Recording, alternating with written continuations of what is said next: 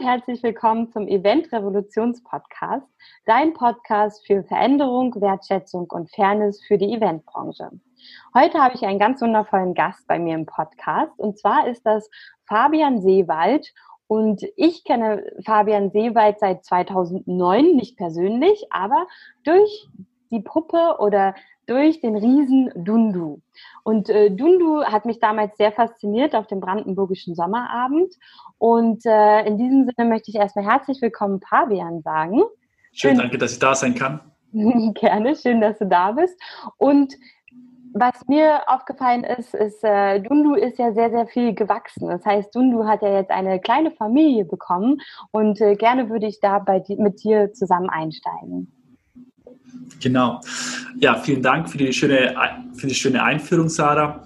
Dundu steht für Du und Du und ist ein Kunstprojekt hier aus Stuttgart, aus dem Wagenheim. Das Ganze hat 2006 begonnen. Tobias Husemann als Puppenbauer und Stefan Karisis als Musiker haben sich zusammengetan, wollten quasi eine neue künstlerische Schöpfung machen. Und so kam Dundu raus. Dundu ist eine Großfigur, knapp groß und kann nur im Kollektiv bewegt werden. Das heißt, fünf Puppenspieler verschmelzen an der Figur mit der wunderbaren Chormusik und äh, verzaubern somit eigentlich inzwischen rund um den Globus, weil es eben keine Sprache braucht, sondern eigentlich der so eine universale, universelle Sprache spricht.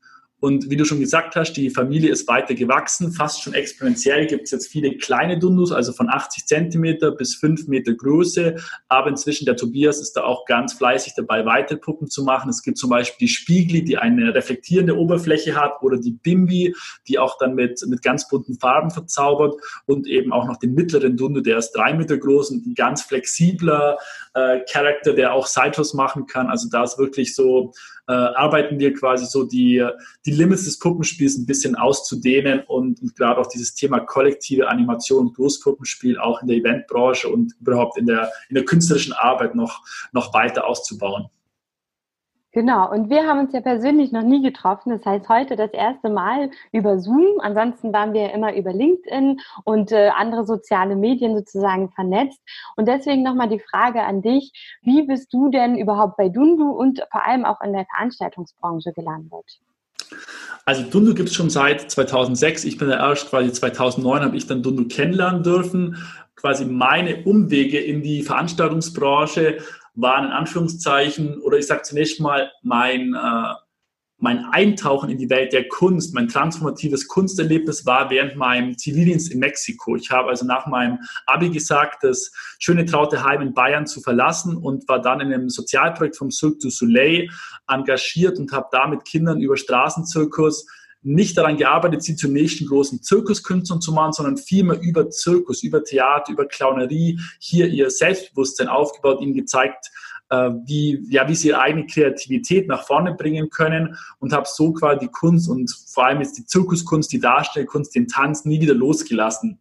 Zurück in Deutschland hatte ich einen seriöseren Weg vor. Ich habe ein dreijähriges äh, Studium mit IBM, quasi den Vertrag schon unterschrieben gehabt, aber auch in dieser Zeit war der Zirkus immer ein, äh, ein Teil davon und habe da bei IBM auch schon angefangen, die Events zu unterstützen. Also war auf der CeBIT mit dabei und habe da gesehen, was auch, also damals war die CeBIT auch wirklich noch riesig. Der IBM-Stand war einer der größten, habe da mitgestaltet, haben die 100-Jahr-Feier von IBM mitgestaltet. Und Events war für mich eigentlich schon immer, weil ich früher auch in der Band gespielt habe, das zu organisieren, hat mir schon immer Spaß gemacht. Damals waren es mehr die Partys, bei IBM wurde es dann mehr Experience Marketing und ähm, und ein Jonglagefreund in Stuttgart hat dann gesagt, hey Fabi, komm mal mit zu den Wagenhain, da gibt es ein ganz spannendes Projekt und das wirst du lieben. Und so war es dann tatsächlich auch, dass ich sowohl äh, ja mit Dundu als auch mit Dundus Papa, dem, dem Tobias, sofort auf einer Wellenlänge war, weil es, es war so ein spezieller Ort, die Wagenhallen, auch die verschiedenen anderen Künste und auch dieser Prozess, an dieser Figur zu einem zu verschmelzen, einen gemeinsamen Atem zu finden, was, äh, was sehr Intimes auf der einen Seite, aber auch was absolut äh, quasi Flow-Triggerndes, was, äh, was die eigene Vorstellungskraft auf eine ganz neue Weise beschrieben hat, weil man wirklich Teil, ein kleiner Teil von was Großem ist, aber kein kleiner, unbedeutender Teil, sondern ein kleiner Teil, der da was Großes mitgestaltet. Und von dem her war dann eben äh, nach der Zeit, und ich, ich habe sogar dann auch sogar meine Bachelorarbeit schon über den kleinen Dundu geschrieben, wie man mit Dundu Teams näher zusammenbringen kann. Und nach dem Studium war eigentlich geplant, quasi mit den Workshops, das Puppenspiel und noch Jonglage so eine künstlerische Dreifaltigkeit zu zelebrieren. Aber auch bei Dundo war noch so viel Potenzial brachgelegen. Also wie können wir mit dieser Figur auch das Storytelling neu erfinden? Wie können wir da auf Events ganz, ganz besondere Erfahrungen zwischen analoger Kunst und, und digitaler Technik schaffen und eben auch das Ganze noch global vermarkten, weil es Konzept ist ja so, ich, ich spreche da manchmal von der Blumen Group DNA. Es ist quasi nicht personengebunden, sondern es ist dieser eine Charakter, der, äh, der als Projektionsfläche alle Leute so anspricht, dass wir eigentlich auch bei Dundu gar nicht so viel mit reingeben müssen, sondern eigentlich nur diese, dieses, ja, dieses, diese freie Fläche bieten. Und Tobias spricht auch öfters davon, dass es gar nicht die Struktur ist, sondern eher die Zwischenräume, weil das ist das, was wir den Leuten zurückgeben. Sie können ihre eigene Fantasie anregen. Und ich glaube, das war es wahrscheinlich auch 2009, was dich damals so bewegt hat. Es ist dieses interaktive Spiel zwischen Publikum, der bewegten Figur und dem Raum dazwischen. Und ich habe gerade das Gefühl, dieser, dieser Raum dazwischen, der ist ja gerade so ein bisschen am, äh, am Wegbrechen, weil wir quasi uns gerade physisch distanzieren müssen. Und da denke ich zum einen, dass es jetzt auch wichtig ist, trotz allem in, in Kontakt zu bleiben, wie wir jetzt auch diesen Podcast hier aufnehmen, also dieses soziale Distancing, da bin ich kein so großer Fan davon. Es sollte nur die physische Distanz bleiben und dass wir beide wieder sozial zusammenkommen.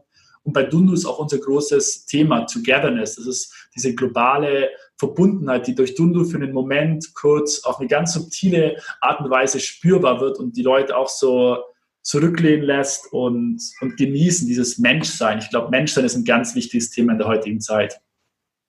Das stimmt. Und ähm, du hast es auch sehr, sehr schön gesagt, dass ja die brotlose Kunst im Endeffekt äh, mit der Wirtschaft zusammenzubringen. Das ist ja auch gerade so ein Punkt, den wir ja auch gerade haben, ne? dass äh, die Künstler natürlich gerade sehr, sehr äh, große Herausforderungen durch, durchleben, die Wirtschaft auch, aber ich sag mal, die Künstler sind einfach aus vielerlei Hinsicht viel, viel mehr betroffen.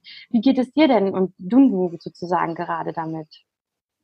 Also bezüglich Dundu hat, haben wir die Situation, ich will nicht sagen, so ein bisschen früher schon vorhersehen können. Wir waren Anfang Februar in Singapur bei einer Feierlichkeit vom Chinese New Year's, also 3000 Chinesen, die auf Sentosa Island da eine sehr exklusive Neujahrsfeier bekommen haben. Und da hat es ja schon angefangen, dass in China alle Neujahrsfeiern abgesagt worden sind. Auch viele Künstlerfreunde, die dann entweder nicht geflogen sind oder gleich wieder ausgeflogen worden sind. Wir konnten das Event zwar noch realisieren, aber von uns waren auch schon Spiele, die dann mit Gesichtsmasken gespielt haben.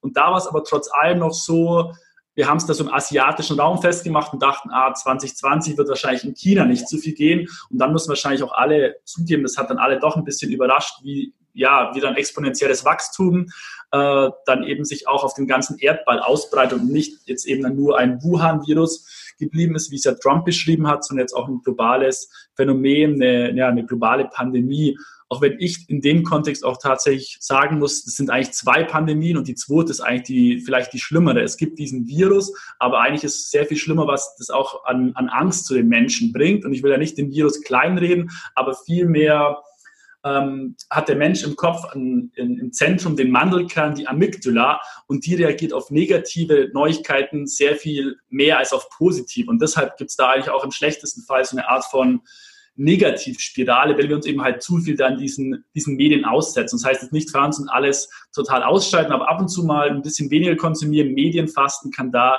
eine ganz schöne eine ganz schöne Möglichkeit sein. Jetzt bin ich ein bisschen quasi ausgeschweift in, äh, in die Hirnforschung. Jetzt bei Dundu sind wir natürlich auch so bis Ende August gar keine Großveranstaltung. Wir sind ja eigentlich gerade eher bei äh, 1000 Leute plus. Also wir spielen eher selten mal auf einer Hochzeit oder auf, einem, auf einer kleinen Tagung. Das heißt, das betrifft uns total. Ich sehe es aber auch so, dass die Kunst ja schon immer die Herausforderung hatte, Dinge neu zu sehen, auch Dinge von der anderen Seite zu beleuchten, wie damals der Hofner, der dem König auch quasi die Wahrheit auf eine andere Weise zeigen sollte. Und ich sehe jetzt eben auch die Kunst darin, sich zum gewissen Punkt neu zu erfinden. Und wir sind da auch dabei, neue digitale Modelle zu überlegen, sei es Richtung ein Serious Game, mit Virtual Reality was zu machen. Eigentlich, ich sehe es auch ich vielleicht auch so zu positiv. Ich nenne es mal, ich sehe es mit einem realistischen Optimismus, dass jetzt viele Konzepte, die wir in den Schubladen hatten, die da äh, quasi vor sich hin gestaubt sind, weil wir einfach auch sehr beschäftigt waren und selbst so, eine, so ein Hamsterrad gebaut waren, was sich zwischendrin auch wie eine Karriereleiter angefühlt hat, kann man ja so schön sagen. Und jetzt kann man diese Schublade aufmachen, angefangen von, von auch der eigenen Show, von der wir schon länger träumen, hin dann auch zu, zu was sind digitale Ansätze? Wie kann das Digitale auch eine andere, noch eine tiefere Form der Immersion mit reinbringen? Weil so wie ich es auf vielen Events bisher erlebt, ist das Digitale interessant vorher und nachher, aber beim Event wollen wir analog sein. Aber ich glaube, dadurch, dass da so viele exponentielle Technologien jetzt äh, quasi noch schneller werden, sich gegenseitig beschleunigen, habe ich da das Gefühl, dass auf dem Eventmarkt sich da auch einiges tun wird. Und von dem her sehe ich es immer noch recht positiv. Klar, wir sind auch ein großes Team und auch eher global aufgestellt, also von der TV-Show in Los Angeles bis äh, bis Wuhan. Und ich glaube, da ist jetzt auf jeden Fall für uns auch mal den Fokus wieder ein bisschen lokaler zu ziehen. Also Think Global, Act Local kann da ein, Anspruch sein, was aber unter dem Aspekt der Nachhaltigkeit vielleicht auch wieder eine Riesenchance ist, da sich nochmal neu zu, neu zu justieren.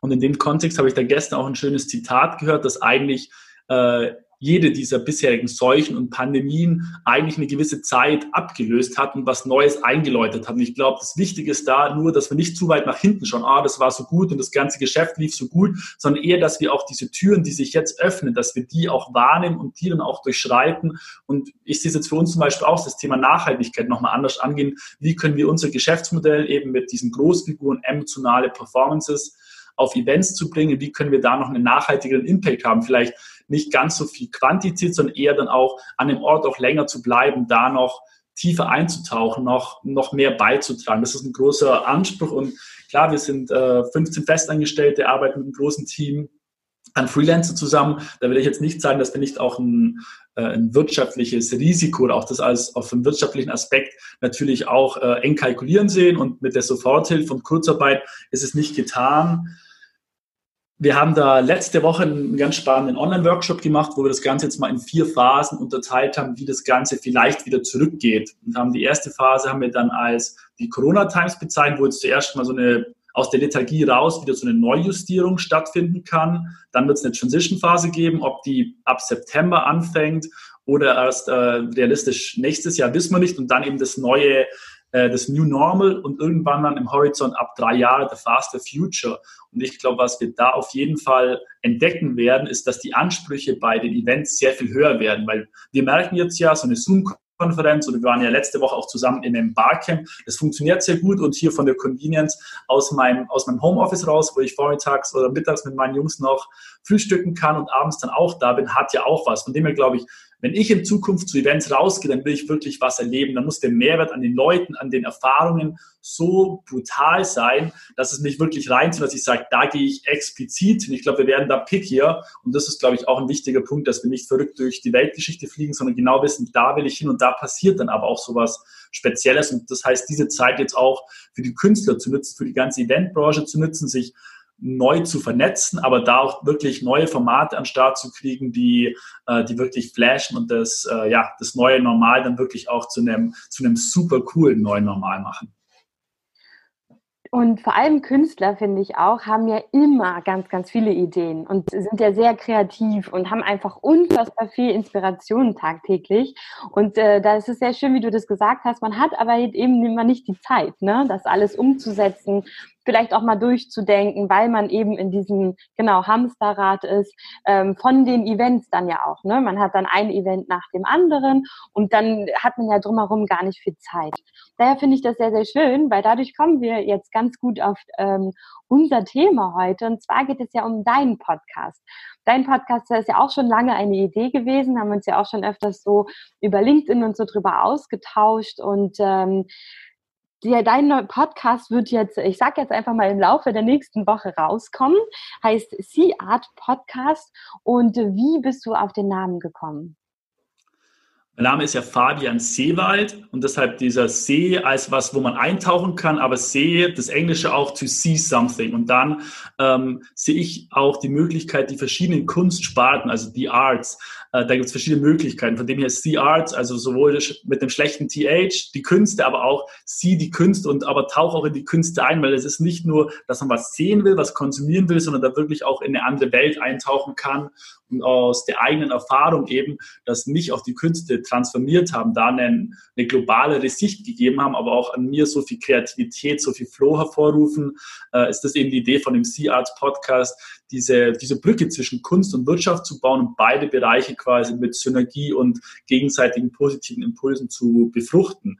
Und die Idee von dem Podcast war tatsächlich schon mal 2017 im, im Kopf, weil wir einfach auch über Dundo so viele coole Leute rund um den Globus kennenlernen. Und ich dachte, wie kann man da äh, da einen größeren Zugang auch zu diesem Wissen, zu diesen Minds, zu diesen äh, tollen Menschen schaffen. Aber dann ist es eben manchmal so, man prokrastiniert, man könnte es machen. Und dann Anfang des Jahres war dann der Impuls endlich so groß genug. Man sagte so, until you can't hold it anymore. In Stuttgart war der Weltweihnachtszirkus und einer meiner Jonglier-Idole, Victor Key, war dort. Und dann dachte ich mir, ich habe mein Herz gefasst, ihn angeschrieben, hey, hast du Lust, dass wir uns treffen? Wir machen ein Interview. Und dann war zum Beispiel mal das erste Interview im, im Kasten. Und dann war es wieder so, okay, wie geht's jetzt weiter? Man redet dann mit verschiedenen Leuten auch, mit denen man schon Podcasts macht. Und jetzt hat es, wie gesagt, nochmal vier Monate gedauert und dann Corona sage ich, bin ich jetzt die letzten Nächte auch in die, in die Software nochmal eingestiegen, äh, die, den Schnitte gemacht, das Ganze hochgeladen. Dann soll es diese Woche losgehen und ich versuche am Anfang jetzt auch äh, quasi mindestens jede Woche was, was zu produzieren, weil da ist mir auch dann im besten Fall in so einem,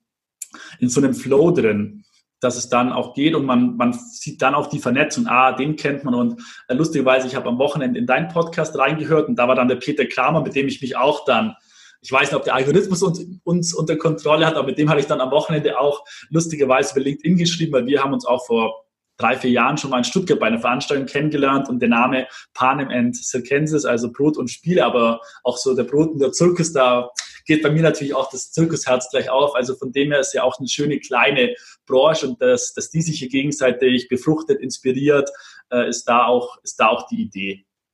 Ja, und das ist wirklich wundervoll, weil ich finde auch, also das ist ja auch, warum ich so gerne Interviewgäste in meinem Podcast habe, ähm, weil jeder hat sein eigenes Umfeld, aber wenn man mal mehr in das Umfeld des anderen eigentlich mal so reinschnuppern kann oder äh, durch einen Podcast oder durch einen Blog, dann merkt man eben auch, oh wow, ja Mensch, das sind ja auch voll spannende Menschen und dann will man auch mal mehr mit denen in Kontakt treten und dann entstehen ja auch wieder tolle neue Synergien und Kooperationen oder man erinnert sich an jemanden, das stimmt. Mhm. Und ähm, das mit dem Prokrastinieren kann ich sehr gut nachvollziehen. Das ging mir ja auch so. also ohne Adam Dietrich hätte ich, glaube ich, auch meinen Podcast nie rausgebracht vielleicht, weil ich auch immer noch geguckt habe bei den tausend Möglichkeiten, wie man einen Podcast erstellen kann. Welches ist der beste Weg für mich? Ne? So. Und äh, da kann man sich auf jeden Fall verlieren. Also daher kann ich das voll verstehen und finde es einfach großartig, dass dein Podcast jetzt rauskommt. Ich finde es auch toll, dass er auch mit einer Lieblingsfolge sozusagen startest. Ich finde, das ist auch immer ganz, ganz wichtig. Und ähm, worauf dürfen denn die Podcast-Gäste sich dann freuen oder warum sollten sie deinen Podcast hören? Also es wird verschiedene spannende Gäste geben. Der Victor Kiel spricht auch, wie er seinen Künstler gefunden hat. Und Pablo Picasso hat ja mal das schöne Zitat gesagt, eigentlich steckt in jedem oder alle Kinder sind Künstler, nur wir verlernen diese Kunst, diese innere Fähigkeit, auch das innere Kind, äh, das geht verloren und der innere Künstler geht auch ein bisschen verloren. Und ich glaube, in der jetzigen Zeit ist es wichtiger denn je, auch diese, diese Verbindung wieder sowohl zu seinem inneren Kind als auch zu der Kunst und Kunst jetzt nicht als der große Künstler, sondern eher so der, die eigene Kreativität, die nicht zu verlieren.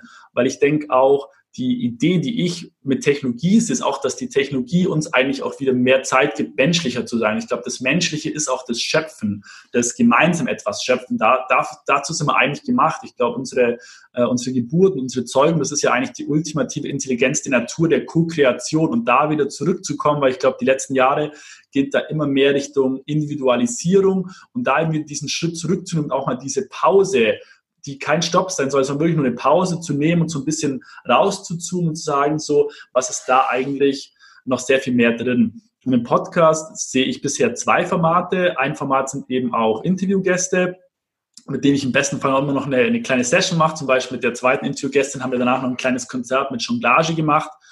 Und äh, das zweite sind dann so Inspiration Talks, wo ich ein bisschen aus dem Nähkästchen plaudere, aus der Erfahrung mit Dundu, aus äh, von Verhandlungen über, wie kann man Kunst vermarkten, aber auch manchmal so mit der Businessbrille, wie kann, äh, wie kann das Business, wie kann die Businesswelt mehr sich zur Kreativität anzapfen, wie können hier auch Leute äh, über, ich sag mal, ich bin ja auch in diesem Organisationsentwicklungskontext unterwegs, mit neuen Methoden äh, ja, besser werden.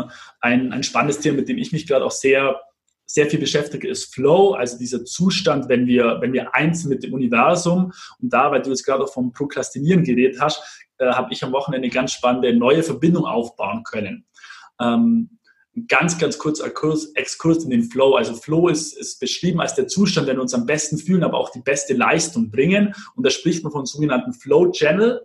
Und der richtet sich danach, dass quasi, wie sind unsere Skills, wie sind unsere Fähigkeiten und wie groß ist die Herausforderung. Und wenn das sich eben trifft, wenn wir so ein bisschen überfordert sind, dann kommen wir in diese Growth Zone, also wenn wir wachsen, wenn wir besser werden. Und jetzt wieder zurück zum Prokrastinieren. Oftmals schieben wir so eine Aufgabe dann auch weg vor uns, weil vielleicht die Herausforderung noch nicht groß genug ist. Und deshalb, jetzt kann man sagen, okay, deshalb hat man jetzt eine gute Ausrede, wo man prokrastiniert hat. Die Möglichkeit da, besser reinzukommen, ist diese Herausforderung entweder zu reframen, also sich ein größeres, herausforderndes Ziel zu setzen, wo man sagt, da muss ich jetzt aber gleich anfangen ähm, und, und da ist Reframe eigentlich, eigentlich schon die Antwort. Ähm, weil ich dachte da auch, wie ich das gehört habe, an meine Bachelorarbeit und die war eben auch dann die letzte Nacht, äh, bevor es dann wirklich losging, äh, dann noch die Nacht durchgeschrieben und oftmals dann äh, hilft, sich seine Herausforderung ein bisschen größer zu machen, sich auch mal zu überfordern, ohne dann ängstlich zu werden, sondern eher zu sagen, äh, man, man kann doch so viel mehr schaffen. Ja, ist ein schönes Beispiel für die Veranstaltungsbranche, finde ich. da ist ja auch Was immer die Balance zwischen Überforderung, also absoluter Überforderung und der Überforderung, die gut ist, ne? weil dann das Event genau so wird, wie man es haben wollte. Und das stimmt, wenn man da, glaube ich, auch mit zu wenig Energie und Motivation rangeht, dann wird es auch gar nicht so toll. Ne? Dann wird es gar nicht dieses emotionale Erlebnis. Und ich glaube, das ist äh, ja ein tolles Beispiel für die Veranstaltungsbranche, auf jeden Fall. Und ähm, ähm, ich finde es sehr, sehr spannend, dass du über Flow auch reden wirst, auch in deinem Podcast. Also ich bin schon mal Fan, ich bin dabei, ich höre den, weil ich auch diesen Flow-Zustand sehr, sehr spannend und interessant finde ähm, und da auch mal bei so einem Workshop war. Und ähm, wollte aber jetzt noch auf was hinaus, aber jetzt habe ich es vergessen, siehst du? So ist das manchmal.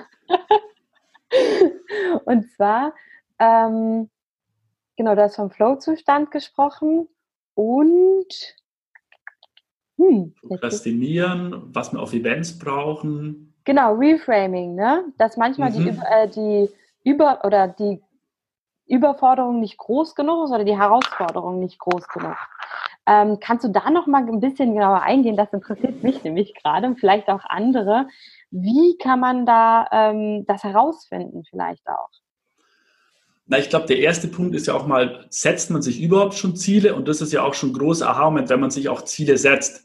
Ich bin zum Beispiel auch gerade in einer Working Out Loud Gruppe. Das ist auch so ein, äh, ja, eigentlich eher eine Möglichkeit, wie kann man wieder Beziehungen intensivieren. Und da äh, ist es ein Ansatz, wo man über zwölf Wochen sich immer wieder mit äh, mit drei bis vier Leuten trifft und jeder setzt sich ein Ziel und wird dann quasi gegenseitig kollegial gecoacht und dieser Working Out Loud Prozess geht gerade eigentlich in allen großen Organisationen durch die Decke, weil es geht da eigentlich viel mehr um einen, äh, um einen Beziehungsaufbau mit anderen. Und ich mache das zum Beispiel zu meinen Ex- äh, Ex-Studienkollegen von IBM. Das heißt, wir haben uns zehn Jahre immer mal wieder nur über LinkedIn gesehen oder mal hier auf dem Bierchen und merken jetzt auch, wie gut das eigentlich tut, weil wir ja auch mit den Leuten drei Jahre zusammen studiert haben und, und uns jetzt auch wieder sehen, ähm, was, was für Synergien gibt es da eigentlich wieder? Also ich glaube, der erste Punkt ist zunächst mal auch sein, sein Ziel zu wissen. Dann bei der Herausforderung, gibt es ja, also es gibt dieses Konzept von Comfort Zone und Crisis Zone. Und ähm, man sollte diese Comfort Zone äh, zurzeit sind ja die Comfortzone ist ja dieses Stay at Home auch zu einem gewissen Punkt, aber ansonsten ja, die, bei der Comfortzone ist, da, da kommen wir nicht so richtig ins Machen und, und bleiben eher so ein bisschen lethargisch, bleiben in unserem Gewohnten. Und das ist ja äh, der Peter hat, glaube ich, dieses Zitat auch gesagt bei dir, äh, ein Schiff ist am sichersten im Hafen, aber dazu ist es nicht gemacht. Und so geht es ja auch der ganzen Branche. Also klar kann man jetzt alles klein machen, aber äh, man muss da noch rausgehen, um, um neue Welten zu sehen, um was zu entdecken. Und ja, wir werden auf diesem Weg auch scheitern, aber das hat dann so, habe ich von meinem Clown gelernt. Man muss einfach einmal mehr aufstehen und dann, dann geht es auch irgendwie weiter. Und das ist ja auch so ein bisschen Startup-Kultur, dass es auch ums Scheitern geht, aber auch wieder aufstehen, was auszuprobieren, zu, zu iterieren. Und das ist ja dann auch dieses Thema Reframing. Wie kann ich das Ganze, wie kann ich da den Blickwinkel auch, äh, auch wechseln? Da hilft dieses mal reinzuzoomen, mal jetzt auch in sich reinzuspielen. Wie geht's mir jetzt in dieser Situation? Was macht Corona mit mir? Aber dann auch mal das große Bild zu sehen. Wir in Deutschland sind wir eigentlich echt noch mal von dem Wirtschaftlichen vielleicht abgesehen, aber selbst das Wirtschaftliche in einer privilegierten Situation, welche Länder haben denn sonst noch so ein soziales Sicherungssystem, so ein Gesundheitssystem? Und wir können auch rausgehen, wo ich sage, da, da hilft das auch, diese, diese Krise mit Dankbarkeit und, und auch mit diesem größeren Bild, hey, wir sind da eine Welt und uns geht's echt noch gut, wie können wir eigentlich sehr viel mehr da jetzt noch was zurückgeben, wie können wir hier auch positive Impulse setzen, dass auf der ganzen Welt weitergeht und nicht dann in dieser eigenen Negativspirale, es ist so schlimm und mein Business geht den Berg dabei. Das hilft unterm Strich eigentlich keine. Mm, definitiv. Und ich fand es auch so schön, dass wir hier so offen darüber reden können, weil das bei mir auch am Anfang mit dem Prokrastinieren, viele haben das auch nicht verstanden. Ne? Es war dann so, jetzt mach das doch einfach. Aber ich glaube, man braucht das ja auch. Ne? Man braucht halt diesen Prozess, wo man sich ja auch darauf vorbereitet, äh, diese ganzen Möglichkeiten durchdenkt. Und ja, dann muss man noch den zehnten Blogartikel über einen Podcast-Host lesen, aber weil es einem hilft und weil man einfach sagt, okay, irgendwann fühlt man sich bereit und dann sagt man, komm, mache ich jetzt und legt einfach los. Und ähm, das ist halt, finde ich persönlich, so ein schöner Prozess, den es wahrscheinlich ja auch vor allem in der Kultur- und Kreativ- ähm, Künstlerszene, sage ich mal, jetzt einfach auch viel gibt. Ne? Und äh, dank Corona bin ich auch der Meinung, ist so diese eine Seite, man ist immer zu Hause in so in seinem Umfeld, ne? also man geht eigentlich gar nicht mehr raus aus seiner Komfortzone, aber dafür zum Beispiel ja digital ganz viel. Ähm, also es ist bei mir so, dass ich unfassbar viel jetzt in zwei Wochen gelernt habe, was ich vorher immer weggeschoben habe. Ich so dachte, boah, damit mich jetzt zu beschäftigen, habe ich keine Lust. Ähm, wie siehst du das? das?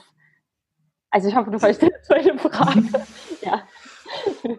Also ich war schon immer sehr inspiriert auch quasi von Online-Lernen, bin natürlich auch auf vielen so Veranstaltungen, wo ich dann nicht bei uns im Backstage sitzen bleibe, sondern mir auch dann anhöre, okay, was haben denn die, die Speaker da zu sagen? Aber finde, durch die Technologie haben wir heute auch äh, so tolle Möglichkeiten, sehr interaktiv auch zu lernen. Also nicht nur teilweise natürlich auch so in YouTube-Vorträgen, wo man sagt, das ist auch schon cool, aber dann gibt es so sieben Tages-Challenges und mit einem Buddy-System, wo ich sage, da tut sich jetzt auch schon sehr, sehr viel. Letzte Woche habe ich beim Exponential Organizations äh, Summit mitgemacht, was auch sehr inspirierend war, also wie man also die, die, der Ansatz des, dieses Summit war es auch, dass wir die besondere Situation jetzt haben, wir haben einen exponentiellen Gegner, aber die ganze Welt ist gegen ihn, also diesen Virus. Und wie können wir ihn mit exponentiellen Technologien auch vereint zu bekämpfen? Und war dann auch äh, sehr inspiriert, was es dann auch dafür ein Messeformat gab. Da gab es auch dann eine Expo dazu, wo man dann auch networken könnte mit Videochat und, äh, und alles halt dann digital, wo, wo die es anscheinend in zwei Wochen so aufgesetzt haben. Ich war, war super inspiriert und wirklich halt dieses ganze Wissen der Welt ist eigentlich immer zugänglich. Wir müssen natürlich immer schauen, uns nicht mit dem Wissen irgendwann zu überfrachten, sondern dann auch sehen, wann kann man es anwenden. Und da ist natürlich so ein Podcast auch perfekt, um quasi seinen ganzen Wisdom share it to the world zu einem gewissen Punkt. Und zum Podcasten kann ich auch noch sagen, ich finde auch, äh, ich höre auch viele verschiedene Podcasts und es ist wirklich ein ganz äh, intimer, authentischer Weg und auch ich, ich nutze auch immer diese AirPods und da ist man ja wirklich sehr nah dran beim anderen. Sonst ist ja wirklich auch der eine ist auf der Bühne, der ist da. und ich glaube, ein Podcast ist wirklich dadurch auch so ein, so ein sehr, sehr besonderer Weg, auch da seine Geschichte zu erzählen, aber auch Menschen, Menschen zu berühren, weil die nehmen ja einfach jetzt auch dann unsere Konversation ganz authentisch teil, teilen ihr Feedback und da, deshalb denke ich, das Format hat auf jeden Fall noch Zukunft. Ich freue mich auf jeden Fall unfassbar auf deinen Podcast. Ähm, ich glaube auch, dass da sehr viel Potenzial drin steckt, dass es sehr interessante Gespräche werden und wünsche dir dabei auf jeden Fall ganz viel Erfolg und komme nämlich jetzt auch schon zu meinen äh, zwei letzten Fragen, die ich jedem stelle. Die erste ist, was möchtest du gerne der Veranstaltungsbranche für die aktuelle Zeit mitgeben? Für die aktuelle Zeit, denke ich, haben wir die, die großartige Möglichkeit, dass da gerade sehr viele Leute, die Kapazitäten haben von Künstlern, von Agenturen, von Technologiefirmen, dass die jetzt nicht quasi nur an sich denken, nur, nur an sich und ihr Partner sondern dass man jetzt auch diese Vernetzung in der Branche auf eine ganz anderen Ebene Ebene anstößt, dass man wirklich auch sagt, man, man macht ein neues Lab-Format und probiert sich jetzt aus und experimentiert da gemeinsam, was können denn neue Formate sein, die in der Zukunft funktionieren. Vielleicht auch wirklich ein bisschen aus diesem Pitch-Wahnsinn rauszukommen, würde ich sagen, äh, wie kann man das Thema Nachhaltigkeit dann noch anders wahr, wahrnehmen und, und umsetzen. Das heißt nicht zurückschauen und äh, unsere tollen Formate und alles ist so super gelaufen und jetzt nach vorne schauen und dass da die Zusammenarbeiten auch enger werden, partnerschaftlicher und, äh, und da bin ich an sich sehr, sehr, sehr guter Hoffnung. Wir hatten da letzte Woche ein, ein super spannendes Online-Formular, wo genau äh, quasi Agenturen mit Künstlern, mit, mit Technologieleuten zusammengekommen sind und gesagt haben, hey, jetzt haben wir auf einmal alle die Zeit, lass uns was draus machen und da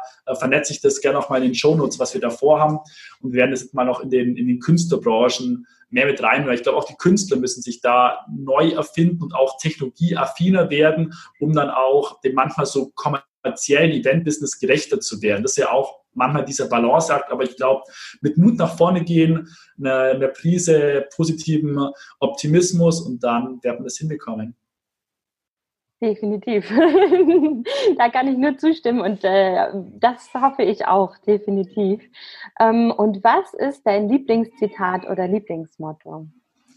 Also mein, mein Lebensmotto sogar nennt sich Create Your Own Fusion. Es kommt daher, dass ich sage, wir legen eigentlich echt in einer, in einer wunderbaren Zeit. Wir haben tolle Möglichkeiten und wir haben eigentlich vielleicht auch als eine der ersten Generationen die Möglichkeiten, dass wir unsere Träume, unsere Visionen, unsere Leidenschaften in unsere eigene Fusion packen. Und deshalb diese Idee Create Your Own Fusion, wo ich, wo ich jeden auch dazu einlade, da auch äh, sich nicht zurückzunehmen, sondern wirklich auch in sich reinzuhören. Was ist denn da eigentlich auch in mir drin? Weil manchmal, ich glaube, da ist noch so viel mehr und diese Zeit jetzt auch zu nutzen, in sich reinzuhören, mal zu schauen, was wollte ich eigentlich noch machen, weil oftmals sind es wirklich diese eigenen Limits, die man sich setzt und die in dieser Zeit zu, zu, zu reframen, auch ein bisschen mit Flow prokrastinieren, das ist okay, aber dann äh, tatsächlich so an dieser eigenen Fusion äh, zu basteln.